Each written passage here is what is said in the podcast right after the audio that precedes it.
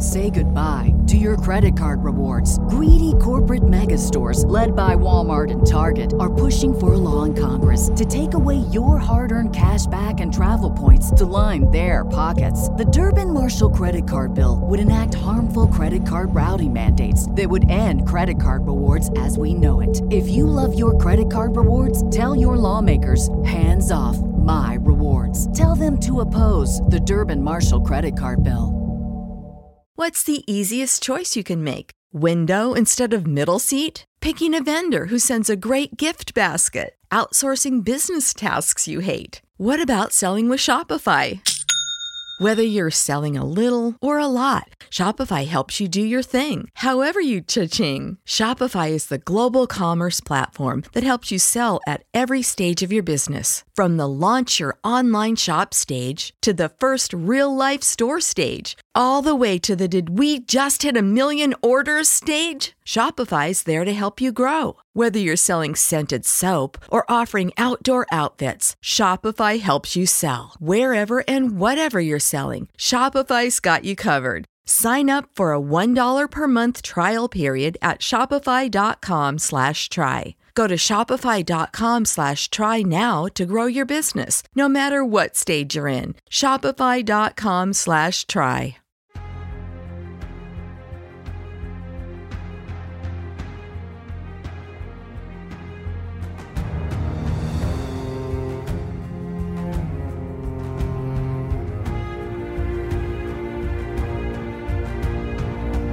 Hey everybody, welcome to Take the Black Live, a show where I, Dan Selcke, and you, Cheryl Wassenaar, talk all things Game of Thrones, Song of Ice and Fire, genre fiction. We have a lot to talk about today. Well, we actually have one really big important thing to talk about today. That's still a lot. HBO released a teaser trailer for the final season of Game of Thrones.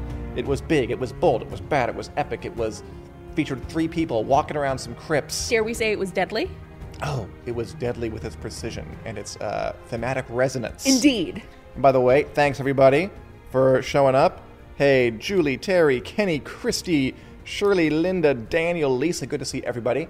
And this week, of course, we're going to talk about the Game of Thrones teaser trailer. Hope you all watched it. We're going to show it to you again really quick. But um, this time, we wanted to invite one of you fine people on to uh, discuss it with us. So we talked about the Game of Thrones teaser trailer with um, Take the Black Lives' own Julie Davies, all the way from Australia. Yeah. So why don't we all watch it together, and then we're going to break it down for you, what it meant, who's in it, what it means. Those are the same thing. Um, and just talk it through because we all need to process this in anticipation of our last season of Game of Thrones. So let's roll the trailer and watch it so we can all just luxuriate in it. Sure. Okay. While Richard does that, I will say, okay. Oh, technology.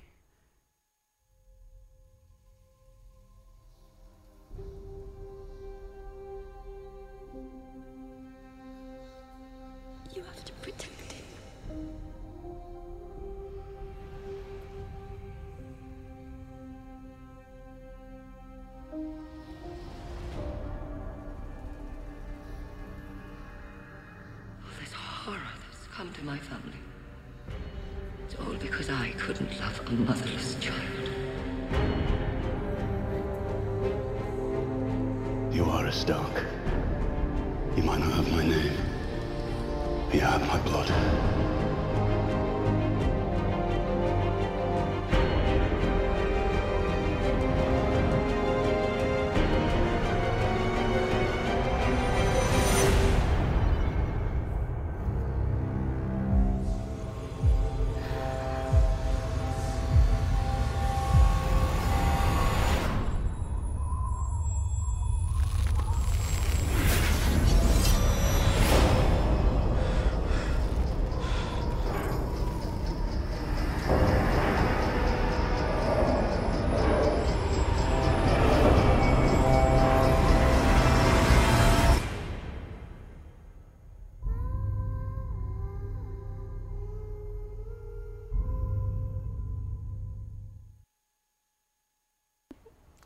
And we are here with uh, longtime Take the Black uh, live viewer Julie Davies. Hey, Julie, how are you doing? Hi, Julie. Hi.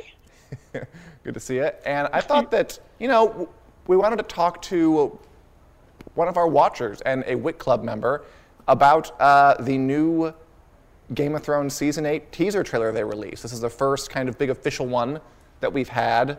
Three principal cast members walk in the crypts at Winterfell, meeting, seeing their own grave markers, facing down cold. Julie, I take it th- th- that you have watched the uh, teaser trailer. I have a few times. Got it from you guys three minutes after it aired. Excellent. Um, We we were were, a it. bit slow getting it over here. but um, yeah, shivers down my spine. Absolutely loved it. More than I expected. Oh yeah. Why? Um, uh, I thought it was really, really good. I'm just wondering whether it's a dream, though.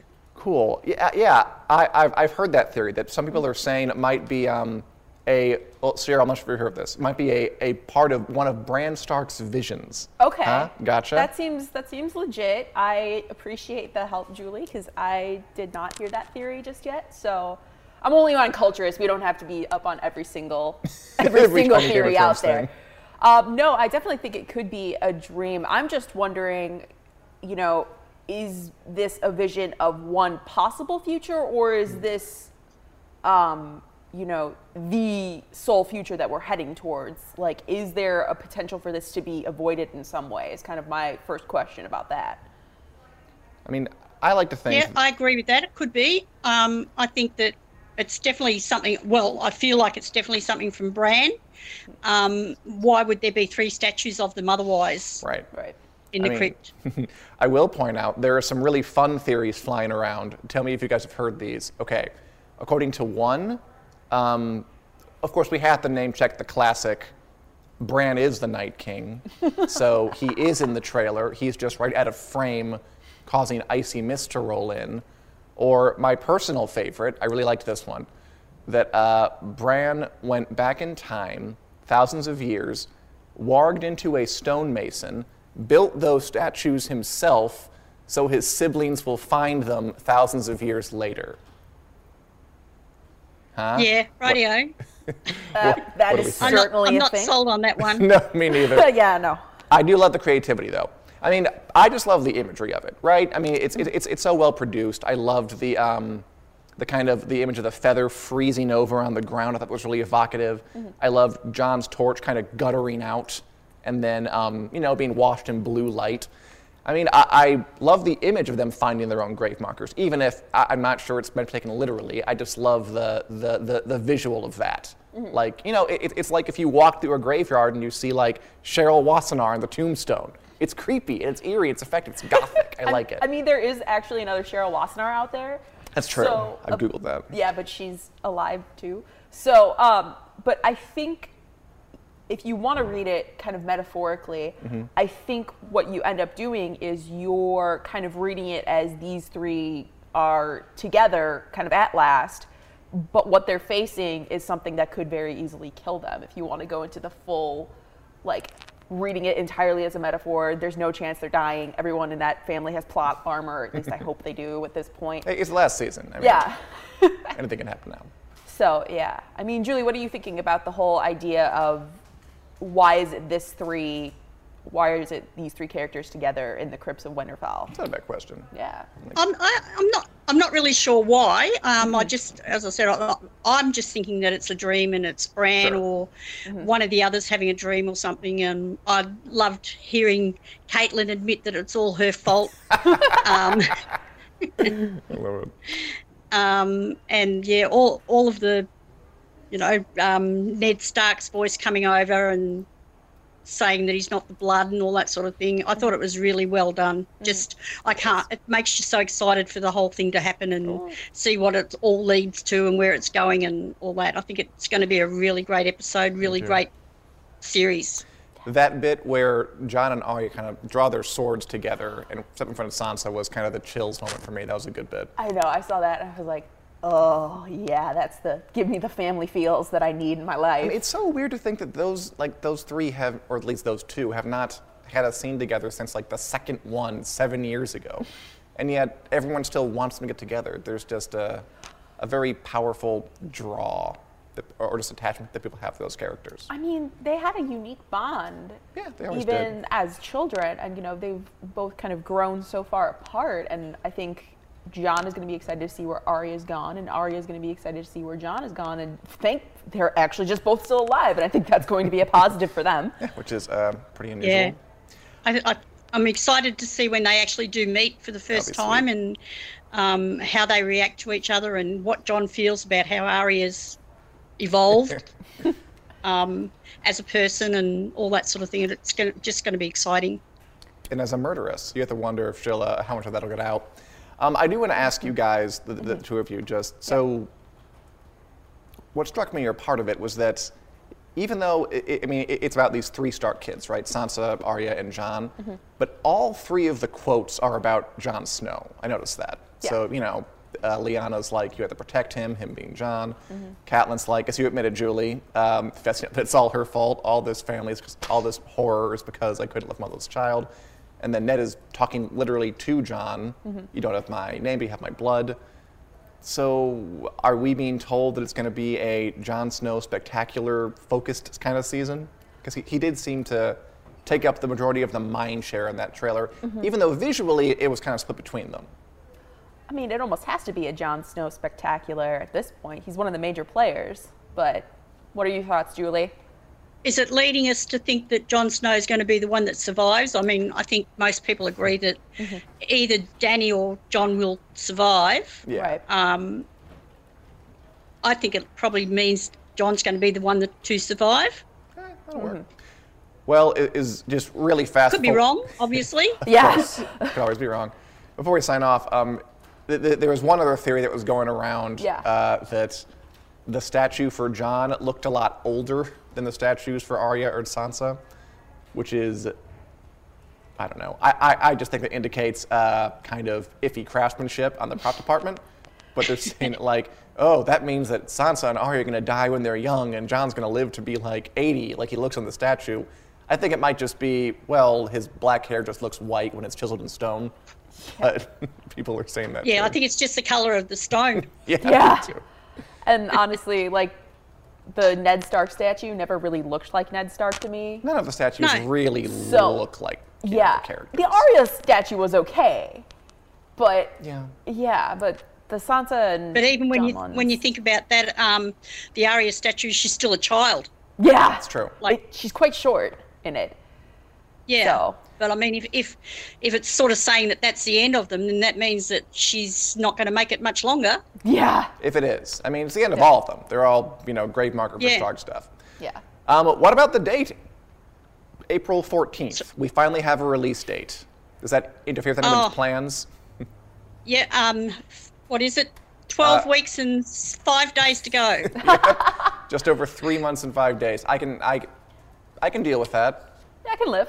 Now that we Yeah. have an end date in mind. Mm-hmm. And It's yeah. It's just n- now you've got a date. It gives you something to really look forward to. Even though you're looking forward to it, it gives you something to really hold on to. Yeah, Yeah. exactly. Um, unlike everybody else, obviously in the Game of Thrones world, who just can't wait for it to happen and arrive, and is just going to be st- devastated when it finishes. Yeah. It is. Although I want to point it out that we on this show predicted April 21st, so we were pretty close. Yes. We were we were seven You're days close, off. yep. Yes. I was thinking April 28th, but Yeah. yeah, I was thinking. I'm glad it's two weeks earlier. Yeah. I, I was thinking they would go with April 21st just because it's Easter Sunday, just to mess with everybody. like, happy Easter, Yeah. go home early. It's resurrected. you, you made a funny. Made it before. I, I know Alright. you have. Any other thoughts, Julie, on uh, the final Game of Thrones teaser trailer ever? No, not really. Um, that's it for me. Um, I think it was just awesome. I was happy about it and Pretty just excited. I've watched it, obviously, like everyone else, about 30 times and way just keep going back over it and till I've driven my husband crazy. Um, yeah, can't wait for it. Very much. Yeah. I think we're both in the same boat. Uh, yes, we And- are sailing the SX Excited. Thanks a lot for coming, Julie. Yeah, thank you, Julie. And uh, Thanks for having me with you. of course, and we'll see you soon, I'm sure. I'll see you tomorrow or today. Today, whatever. Right now. Whatever. Eventually. Okay. Thanks a lot. Sorry about that. Bye. No problem. Bye-bye. Okay, and we're back. The, and the same day, but the different clothes. No, we filmed it yesterday. Thanks we so did. much, Julie, for uh, doing that. It was a lot of fun talking about that. It was. And um, we're totally open to doing that with more fans, by the way. If you guys want to appear on um, Take the Black Live, feel free to check out the Wick Club, which is where we're making uh, some extra Game of Thrones, Song of Ice and Fire content, videos, articles, what have you. And um, offer folk the chance to come and Take the Black Live and chat because there's going to be a lot of news between now and April 14th. It's true. We want to discuss it all. Okie doke. Uh, a couple of things that we didn't um, hit with Julie, I want to bring up really quickly Do it. about the trailer. Okay. Um, have you heard the theory from the trailer about uh, the similarity between Sansa and Daenerys' hair? I have. It's very important. The hair in Game of Thrones is a whole thing. It actually is. I've written about it before. Oh, yeah. completely. It, oh I yeah. mean, I'm, I'm, I'm, I'm like not being facetious. It's, it's very important. It is. Anyway, so fans noticed that Sansa's hair in this thing looks kind of similar to Daenerys' hair in the season seven promo, and they're wondering because Sansa has this habit that's demonstrable throughout the series of modeling her hair very carefully after women she kind of admires. Like she looked, she was doing her hair like Cersei in the first season, like Margaery in the third, like her. She looks more like her mother Catelyn's hair in the sixth, around there. Does this mean that these two are going to become buds? I hope so. We've talked about this on the Wick Club extremely extensively. Um, but excitedly. I would really love if Sansa and Dany kind of developed at least a working relationship. Like, I don't need them to be the greatest buddies who have ever walked the earth, Mm-hmm. but I want them to have some sort of working relationship. I don't want them like fighting with each other just for having them fighting. I mean, we did talk about this on, on the Wick Club, and I kind of came down on. I think them fighting would make sense for the characters. Um, I don't want to have them fighting just to fight, but I, I do think they should probably be at odds at least for a while. But they can come around. Yeah. Um, personally, I, I think Sansa's kind of past the point where she's doing her hair like the lady she likes now. I just think she kind of wore that thing last season too. Mm-hmm. But it was a fun little observation. Yeah. It's always fun for parallels. And as we've seen, the hair does matter on this show. People always notice it, and it's always important. Mm-hmm. Always important. Ooh, Kenny says perhaps Dany's doing her hair like Sansa. Maybe. Why not? And finally, Maybe they do I- each other's hair. Maybe they do. Maybe it's like Sansa, Daenerys, and Missandei in like a tri-corner hair situation, one to the next. Yeah, Arya Like is that. definitely not invited to that one. Or she is, and she's like, no, I'm gonna go to something else. Oh my no. Oh wait, no, she can't take other people's faces, or she she couldn't take like Sansa's face because I would say like No, she has to die. yeah. And I don't want that to happen. Anyway, Um, I also wanted to point out something about uh, the feather that we see prominently in that trailer. Yes. Remember that one? uh, yeah, Yeah, it falls out of Lyanna Stark's hand when Jon goes by, sits, in the, sits on the ground, freezes over. Nicely evocative imagery. Love it, love it, love it. Um, you know, that feather has actually a long history on Game of Thrones. We of saw. Of course it does. It does. Uh, uh, continue. We saw Robert Baratheon put it in Lyanna Stark's hand the very first episode of the series. She's kind of going down there and being like, oh, why'd you have to die? I loved you so much. Here's a feather. I don't know exactly why. Worst gift ever. And then later, this is the bit that we that may not be as clear. There's a scene in, in season five where Sansa's at Winterfell with Littlefinger and Ramsay, mm-hmm. and she goes down to the crypts and she actually takes the feather from Lyanna's, or just she, she finds it on the floor near, near Lyanna's statue, picks it up and is like, "Oh, a feather." And then our writer Katie Mashka wrote an article about all this, and she noticed that Sansa actually then wears the feather as jewelry on her wrist. Zoom in on the lower right hand corner of that picture, if you would, Richard. Oh, it's the feather. this we have to go deeper. This is Inception level. Did you know that? I didn't realize that. I didn't know. Uh, no, that's why I'm saying this is Inception level. We have to go deeper. Thanks to Katie for pointing that out. Yes. Anyway, so that feather's with Sansa right now, which, by the way, confirms to me that this teaser is not any kind of real thing happening, because the feather couldn't be there. It's with Sansa. Maybe Sansa put it back. Maybe she did put it back. I don't know. Maybe it's a different feather. No, that, that's it's definitely the same feather that she took because we, because she's because she's seen with the feather and then it's on her wrist the next scene. I'm just No, being that's it. difficult to be difficult. Thank you, I appreciate it. anyway, the feather, like the hair, matters. Okay. I'm very excited. Okay. We're gonna get the new show in a very brief amount of time. Yeah, you don't have to take it out on me though. I'm sorry. I'm trying to raise the energy for fun for people at home. Anyway, I noticed that. That was fun. Yes. Anything else you noticed about um, the teaser trailer you want to bring up, Cheryl? I mean, no, I I actually didn't watch it until Monday. Fair enough. I was playing video games on Sunday, Oh, sure. I mean, Um, that's the, that, that's the day after it came out. That's fine. like like an old like you know. Um, but I I like kind of the thriller. evocative nature of it. Like this this goes beyond just the whole the map freezing over and the ice Yeah. and fire clashing. Like that was kind of that was it. your basic tier symbolism. This is going into full on did the top fall over at the end of Inception or not level. Feather. Yes, but with a feather instead of a top. Mm-hmm. Um how many Inception jokes can I make? The world may never know. Um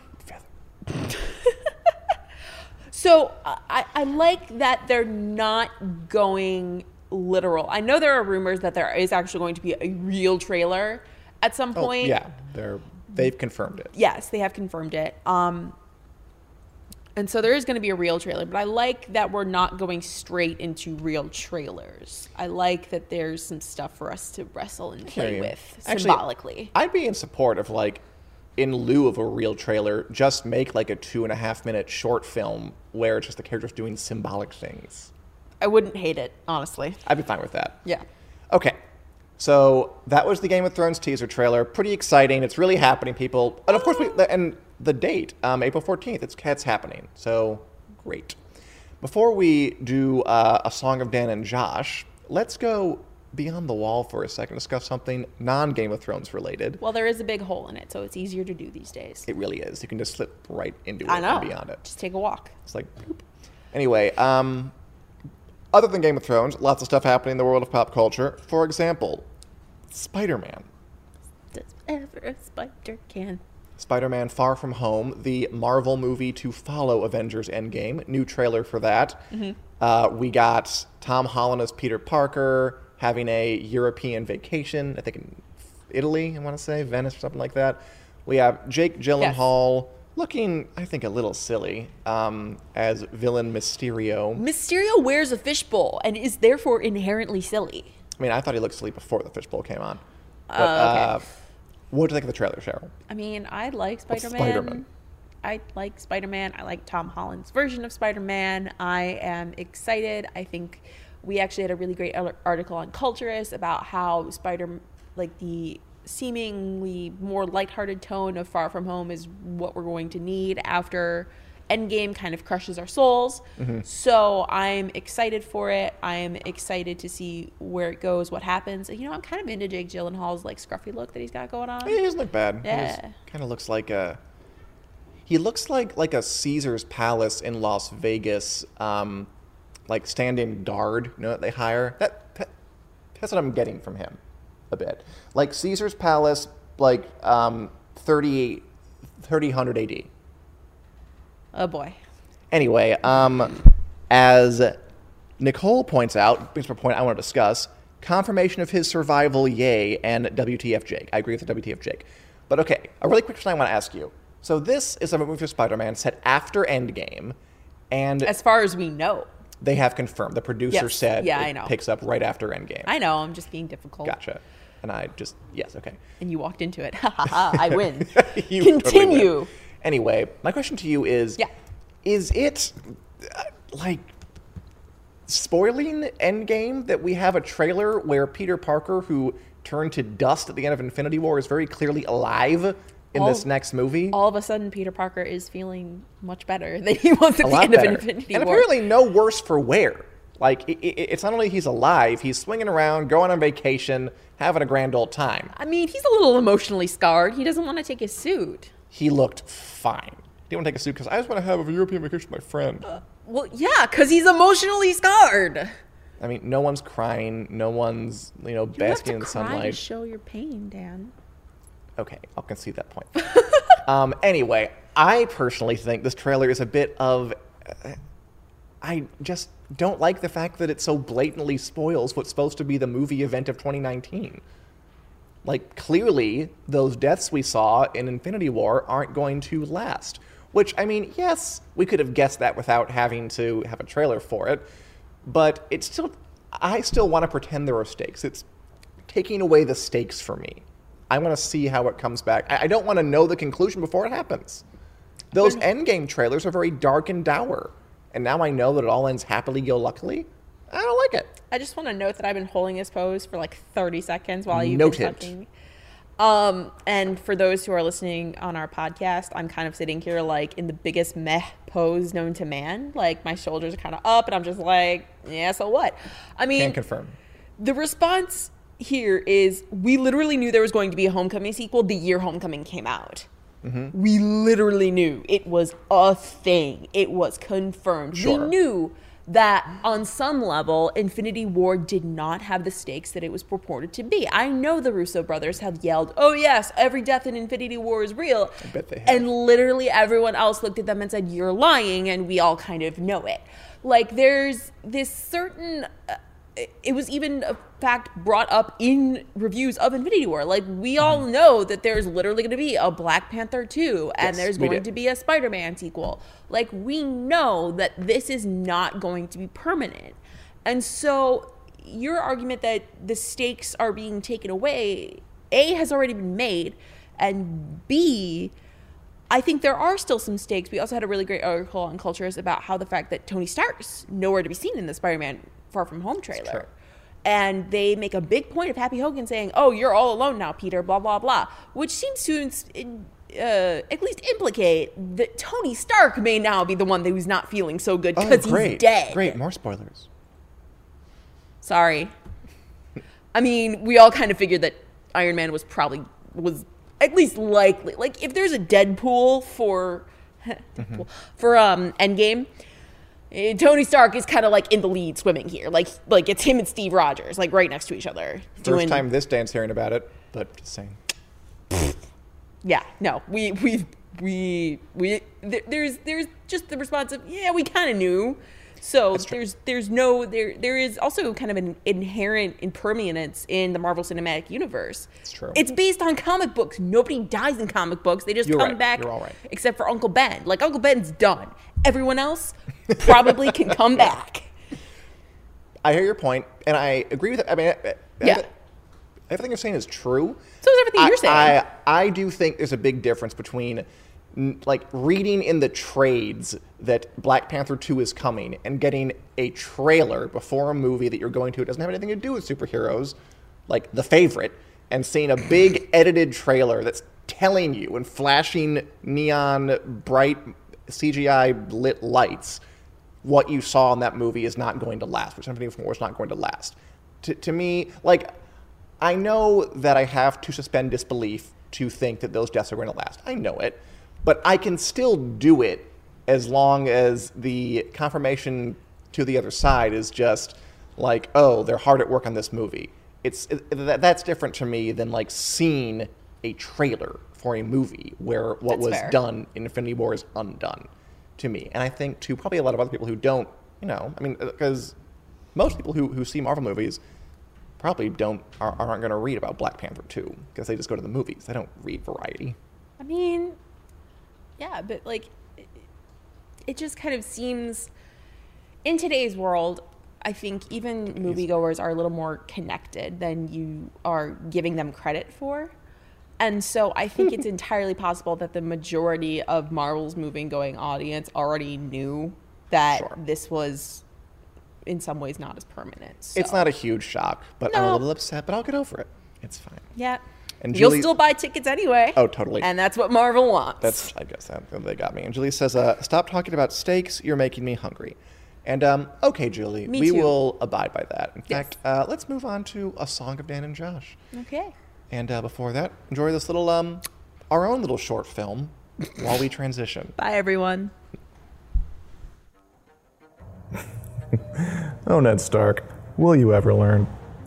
Oh, sorry, I didn't see you there.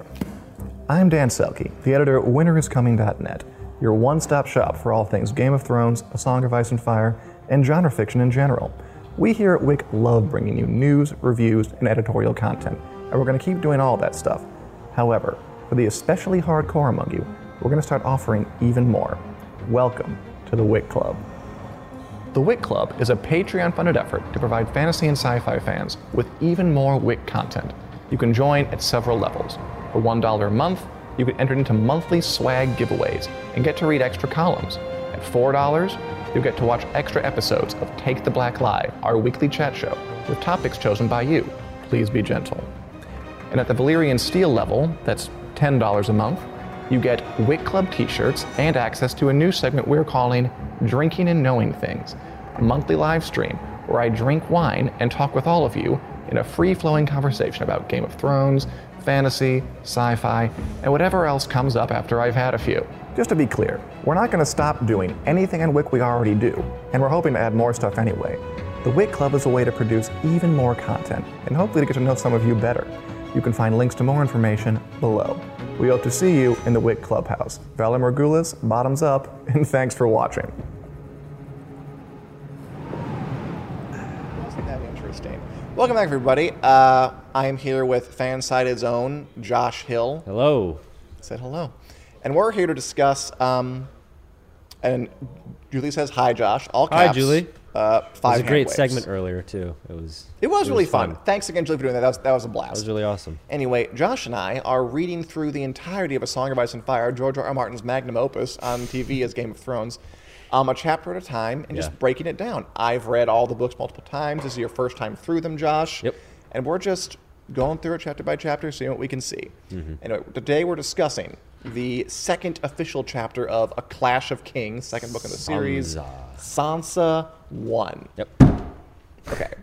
Run us through really briefly, Josh. What's like the bullet points? What happens in this- in this chapter? Well, this is the uh, chapter where old what's his name gets made a fool and Joffrey wants to kill Dontos him. hollers. This is Sir basically Dontos. the the moral of the chapter is it could be subtitled. This is where Sansa finds out that Joffrey is a giant dick and Fine. No, like she's already well aware of that. she's- We get She's all plenty of executed examples. father. This is further confirmation that she's in a Yes. bad situation and needs to get out. But also, she's kind of the same character that she was in the last book. As much as she may be more aware now of things that Yeah, a little more aware. are real world problems, she's also still kind of in this.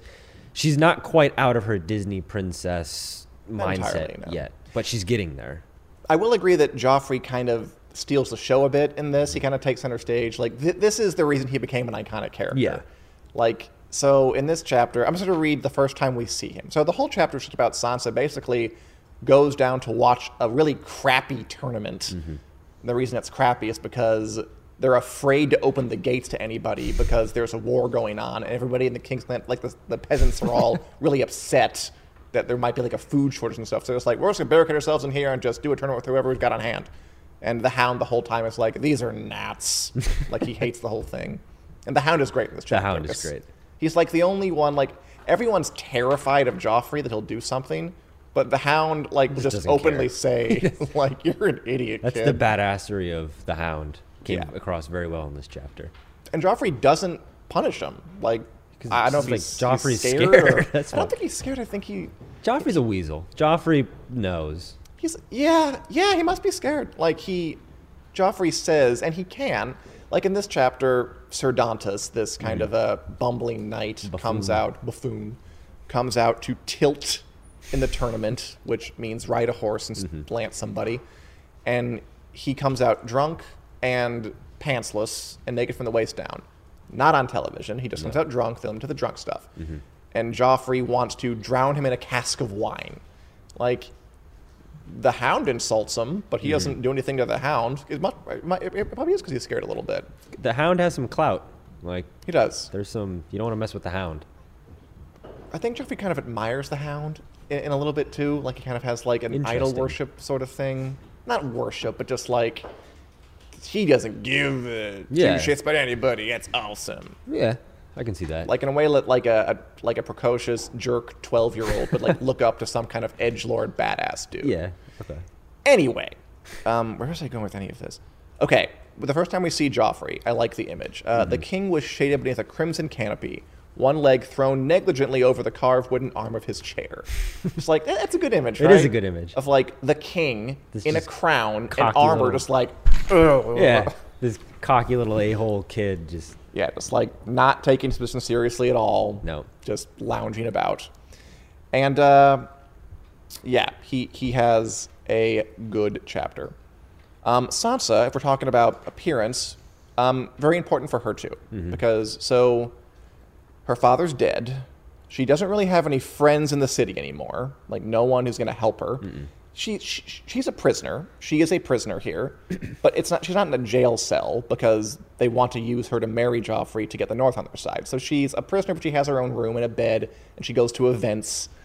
And um, her game now is just survival. She's trying to be among these people and not die, pretty much.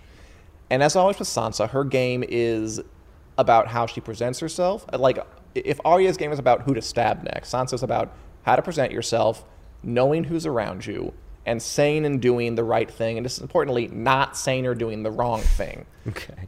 So, and with that, with appearance, clothes are important. So Yeah. we get, as always, description of what she wears. She wore a gown of pale purple silk and a moonstone hairnet that had been a gift from Joffrey. The gown had long sleeves to hide the bruises on her arms. Those were Joffrey's gifts as well. And then uh, this other line is kind of a classic for Sansa. Uh, what was it that Septa Mordane used to tell her? A lady's armor is courtesy. That was it. She donned her armor.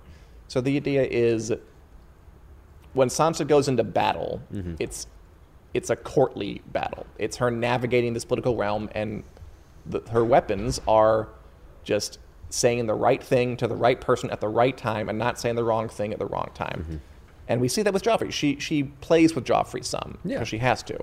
So she has this long line when she sits next to Joffrey because she again she's technically his fiance. She's- And the line is, uh, all sorts of people will. Call, oh. The king settled back in his seat and took Sansa's hand. Once that would have set her heart to pounding, but that was before he had answered her plea for mercy by presenting her with her father's head. His touch filled her with revulsion now, and she knew better than to show it. But she knew better than to show it. She made herself sit very still. And like that act of sitting very still, even though it's so easy, is her challenge. Yeah. Because do you think Arya would have sat still during that? Hell no. No, she would have got up and tried to strangle Joffrey. She would have been killed. and we would have liked it, but she would have died. Oh yeah. So this is kind of this is Sansa's game. Yeah. This is the game she has to play for the next couple of books, really. This, yeah, it's this. She's maturing. Like she's figuring out what Mm-hmm. she has to do here in order to survive. It's not necessarily the most well thought out plan. It's not necessarily the sexiest plan in the world. Arya's plan is much more. Way sexier. Yeah, it's it's rough and tough, and I mean, it's she gets to be a boy, and she's, She's on her way north yeah. with all these people. And she she has a sword. She's gonna like poke. She trips Hot Pie and Mm-hmm. he plays his face, and he craps himself, and she kicks him in the balls over and over. This is like a really Sansa high. Does not do that. Yeah, this is high society. This is like Stanley Kubrick's Game of Thrones. This is she has Barry to- Lyndon, This is Barry Lyndon in. Westeros. So that's much. Yeah, and I'm into it. So Yeah, I like it too. And it's cool that this comes right after Arya's chapters. I, th- I think he might be playing off each other yeah. a little bit. oh, absolutely. Yeah. Um, what was I going to say? Blah, blah, blah, blah, blah, blah. I mean, she's still very young. Yep. And so her, her game is to saying do the right thing, not do the wrong thing. She she does still mess up. Mm-hmm. She's not there yet. So when when Joffrey's going to drown Sir Dontos in a cask of wine, she, not thinking, yells like, "You can't do that!" Because you, can't do that. you can't do You that. can't do that. That's inappropriate. No. But then Joffrey turns to her and is like, "What did you say?" And she like that. That's the wrong move because Mm-hmm. even though that's the right sentiment, he's gonna do it anyway. Mm-hmm. And if you object, he's gonna hurt you. But then she recovers really nicely, Mm-hmm. and she she does something that she'll get really good at over the course of these books, um, which is convincing somebody to do something without trying to seem like that's what you're doing. So uh, I think that um, she says like you can't kill him. It's it's bad luck to do it on your birthday. This is the reason they have the tournaments to the birthday party, which is a lie. The Hound backs her up, another sign of his like hidden soft spot for the Stark girls. And then um, Joffrey's like, well, the Hound said it, I guess I won't. And uh, I'll kill the fool tomorrow. And Sansa says, um, I don't know, I did. Where is it? Blah, blah, blah, blah, blah. He is a fool. You're so clever to see it. And says, he should be your fool. Don't kill him. Make him a fool. Put him in motley. Have him be a jester. She, so she saves his life. She Saves his life. Yeah. She saves this idiot's, this drunk idiot's life. And she does it by doing this thing she'll have to get used to, which is, again, it, it's kind of like what Margaery is an expert at. Yeah. Saying something that convinces someone to do something, but not letting them know that you're trying to convince them to do it. Mm-hmm. That's Sansa's whole thing. The brilliance of Sansa. The brilliance of Sansa, and again, it's a it, it's it's it's a I think the brilliance of George R. R. Martin in some ways because he, the fun of these books is that he gives us all these different sorts of drama. Mm-hmm. Like he gives us with Arya a a road story where it's all very violent and intense and mm-hmm. battle heavy. Um, you know, with Jon we have zombies, with Daenerys we have dragons, and we have this like courtly melodrama here. It's extremely different from anything Yeah. else, but I think it's. I like Sansa chapters a lot. I think they have a very different sort of energy to them. Yeah, I agree. Great. Same. Okay, uh, what else we got? We got um, the comet again. Yep. We, we talked last week about how George R. R. Martin is using. Spielbergian comet that is populating all of these chapters. Is that like in a Spielberg movie? I can't remember. yeah, it's like he always has like a shooting star or something. Does he? I actually don't know. I- I'll have to look that up. It's like a little Easter egg in all of his movies. Fun. As Julie says, make them think it's their idea, and exactly that's what Yeah. she does. Um, we ties that together here, and I think this time Sir Arys Oakheart of the Kingsguard, which is a name you should remember if we're going to do this forever. He's not really in the show, but he does play a part in the book. Uh, this comet is sent to herald Joffrey's ascent to the throne. I have no doubt, he says. So again, this the idea of everyone looks at this comet, and everyone interprets it completely differently. Yep. Arya looks at It's it. clever. Yeah. You think that's clever? I think it's a good device. I mean, it's not the most creative device, but it's interesting, you know, that he's throwing this in here just to be like, there's, you know, you're getting different ideas of the ways that people live their lives in different parts of Westeros Yeah. based on how they're interpreting something as simple as a comet. That they all can through. see. yeah, and it's a nice commentary on you know things like that, whether it's like Right. religion or politics or whatever. Like the, your interpretation of something may be entirely different than what it is. Like everybody thinks it's this grand magical thing, and it's a piece of space rock flying Right. next to Earth or wherever the hell Westeros is. Yeah, So, who knows? Like, and that could be like his final message. Mm-hmm. Like, maybe his message is, "You're trying to find meaning. There isn't any." That well, that that's the point. It's this existential, like nihilistic view. Because at the end of the day, what is Game of Thrones about? We're all obsessed with the politics. We're all obsessed mm. with who's gonna. And the ice zombies are coming to turn your babies into, you know, and turn you and your babies into Walking Further Dead ice ice, zombie things. And that's the that that's basically the point of the show is what's everything that's happening. You're trying to find meaning in all of the politics and all of the drama, and at the end of the day, it doesn't matter because this doom is coming from Right. beyond the wall, and he's baked that down into just a comment. But I also think it's a way, and I, I said this last week, but I'm going to say it again, um, that he wants to to remind us that we are that all these characters are in the same world. Yep. Because you know at this point we're starting to splinter. The stories are kind of going off their own directions, but like structurally, he can tie it together with they all see the same thing. So they're all they're all part of the same story, even though they're on their own paths. yeah, Okay. Um, let's talk about Tyrion for a second because he comes in here. he does. We get a Tyrion appearance. We do. He uh, saunters in. Joffrey's Joffrey's like, "Oh, you, you. Yep. So you're alive. That's nice." Um, and at Tyrion, like the Hound, kind of insults Joffrey, but I mean, he Can get away with he it. can, he, yeah, he has power. He has enough sway to get away with it. And at both he and Sansa do the backhanded compliment thing to Joffrey, which they will both get Yeah. very good at. I think. Let's see. What, what does Sansa say? Um, oh, like Joffrey. Um, Joffrey, like an idiot, says, "I want to challenge your brother Robb to single combat." Which and Sansa's like, "I should like to see that, Your Grace." Meaning that, of course, he'd smack you to death, kill you. older, way more talented. You're an idiot. And that, there's even a line like, and then Joffrey looked at her, unsure of whether he just insulted him, which is Yeah, great. it it's, it's a lot of fun. Yeah, And then uh, Tyrion does something very similar. They, they both kind of have this in common. They're always giving Joffrey backhanded compliments. Um, I wish I would have organized this slightly better.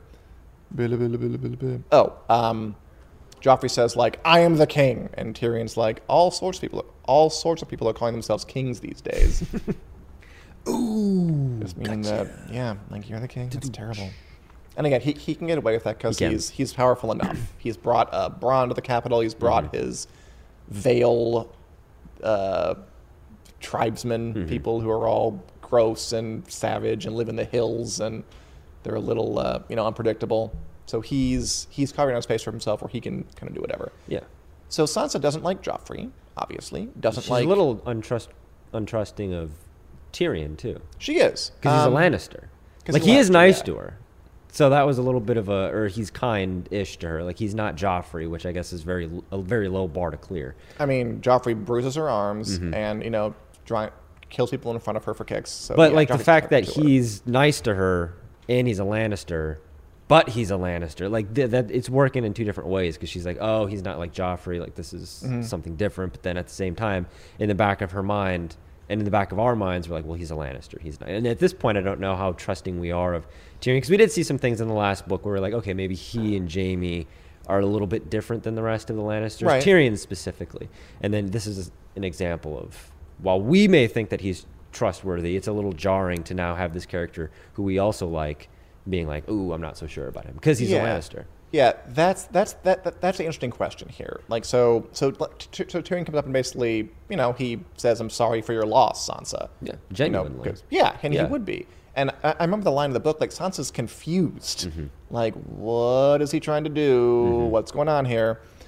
And uh, the idea is, you know, she trusted Cersei and Joffrey, and what happened? I think the, uh, she says uh, Cersei and Joffrey had repaid that love and trust with her father's head. Sansa would never make that mistake again. So is she justified in being wary of Tyrion? Yeah, I think she is. I think she's not in the right mindset. I mean, she's still in the mode of having just you know her her dad's head just got cut the off. wound is rather raw. It's very raw, and so she's not.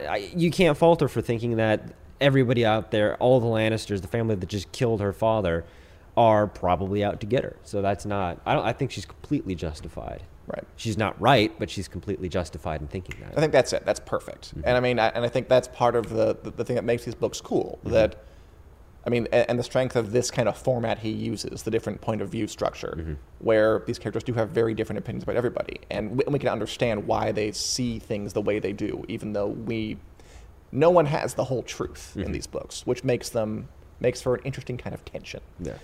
Um, also, let's bring up the fact that Tyrion in the books is hideous. Just going to read Sansa's description. With his bulging brow and mismatched eyes, Tyrion was still the ugliest man she had ever chanced to look upon. Damn. um, so, Peter Dinklage, pretty good looking guy. Do you wish they had kept uh, Tyrion ugly ass? Mm, no. I think I think Peter Dinklage is doing just a fine job. I will. uh Good job HBO for for doing that. I mean, they ha- it, it, it's TV. Like you, they they just don't cast ugly people. I mean, that, that's true of everything. Like Brienne's supposed to be ugly in the books too. She's not. Like I guess Gwendoline Christie like maybe isn't traditionally Sports Illustrated cover model beautiful, but she's clearly beautiful. Beautiful, yeah. Yeah. She's like a. She's, isn't she like a model or something? She is just like a fashion model. Yeah. So, but yeah, that's. But the that's- thing. that- that- that's the that's- thing. They don't television. cast. You know, they're not casting me to be in Game of Thrones. They're casting Peter Dinklage to be in Game of Thrones, and they give actors awards for mm-hmm. making themselves look ugly. Like Steve Carell got nominated for Foxcatcher because he put on a prosthetic nose, Charlize and they're like, "Oh, Michael Scott's wearing yeah. a prosthetic nose and he's doing a voice." Oscar nomination. But so does that shortchange the character? Like, if being ugly is part of Tyrion's character, is part of the reason Sansa doesn't trust him, is that doing the, story to in the book i think it does it does it a disservice because in for the show not having that element in it because it says something about sansa's character too where Mhm. we're on board with her and we're like she's a good character she's nice and we like her but she's judging this guy because he's I mean, in part because of yeah. his looks. I mean, she she is she she's. if he was beautiful if he was good person at this looking it wouldn't she wouldn't have such a hard time it- she wouldn't be it, she'd take a little bit longer to get to there same with all these other characters Mhm. but I mean, I, I, this question we can we can think about. Just um, it was never going to happen. No. They're not going to cast. God, it, it, it's it's a TV show. No. That's what we have. But Mhm. it's an interesting little uh, work. Okay, finally, some quick vocabulary to end the thing. The best part of the every episode. Uh, cur. I've heard that word before. I never really knew what it mean. A cur, an aggressive dog or one that is in poor condition, especially a mongrel, used in reference to the hound. A cur. All right. And finally, a quintain, a post set up as a mark in tilting with a lance, typically with a sandbag attached to one end that swings around and strikes an unsuccessful tilter. Mm. So it's like you know, it's a it's a fake opponent in a joust. Yeah. And Tommen fights it, and it kicks his ass. Like, naturally Tommen loses Tommen against the fake Yeah. sandbag knight which is person, perfect which is cute. it's perfect yeah, it wasn't bad. And then there's the big point where Sansa's like, "You should go over to him and help," to Joffrey, and he's like, "Why?" and then, uh, yeah, then Myrcella wants to go over. And I think that's about all we can. Do you have any other thoughts on Sansa one? From No, I'm, I'm with you though. I do enjoy these Sansa chapters. I thi- yeah, I, I, I like how different they are. And uh, Karen says Sansa is still superficial, which I agree with. And I'm not Yeah, sure she ever true. completely. I mean, we're human beings. Like we. Human of- beings are naturally superficial, We like- like symmetry, and uh, I don't know. I, I think there is part of a human being that just It's just natural. likes to look at pretty things. And it's harder for someone like Tyrion, who is just not attractive, Mm-hmm. and easier for someone like Peter Dinklage, who is just attractive, but oh no, he's short. Like, who cares? he's still the best looking dwarf in the world. Okay, speaking of that, next chapter is Tyrion 1. Yes. So we'll right. read that next week. We'll be back here Wednesday at 4 p.m. Central Standard Time here on the Winners Coming In Facebook page for more Game of Thrones Song by Fire Song and Josh News. Thanks for watching, everybody, and we'll see you next week. Adios.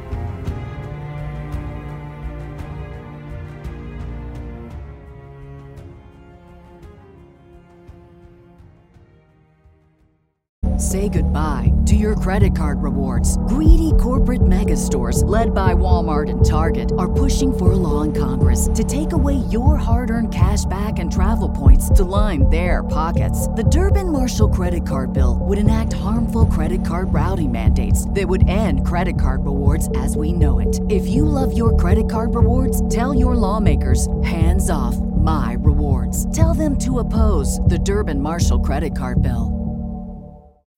When you need mealtime inspiration, it's worth shopping Kroger, where you'll find over 30,000 mouthwatering choices that excite your inner foodie. And no matter what tasty choice you make, you'll enjoy our everyday low prices, plus extra ways to save, like digital coupons worth over $600 each week. You can also save up to $1 off per gallon at the pump with fuel points. More savings and more inspiring flavors make shopping Kroger worth it every time. Kroger, fresh for everyone. Fuel restrictions apply.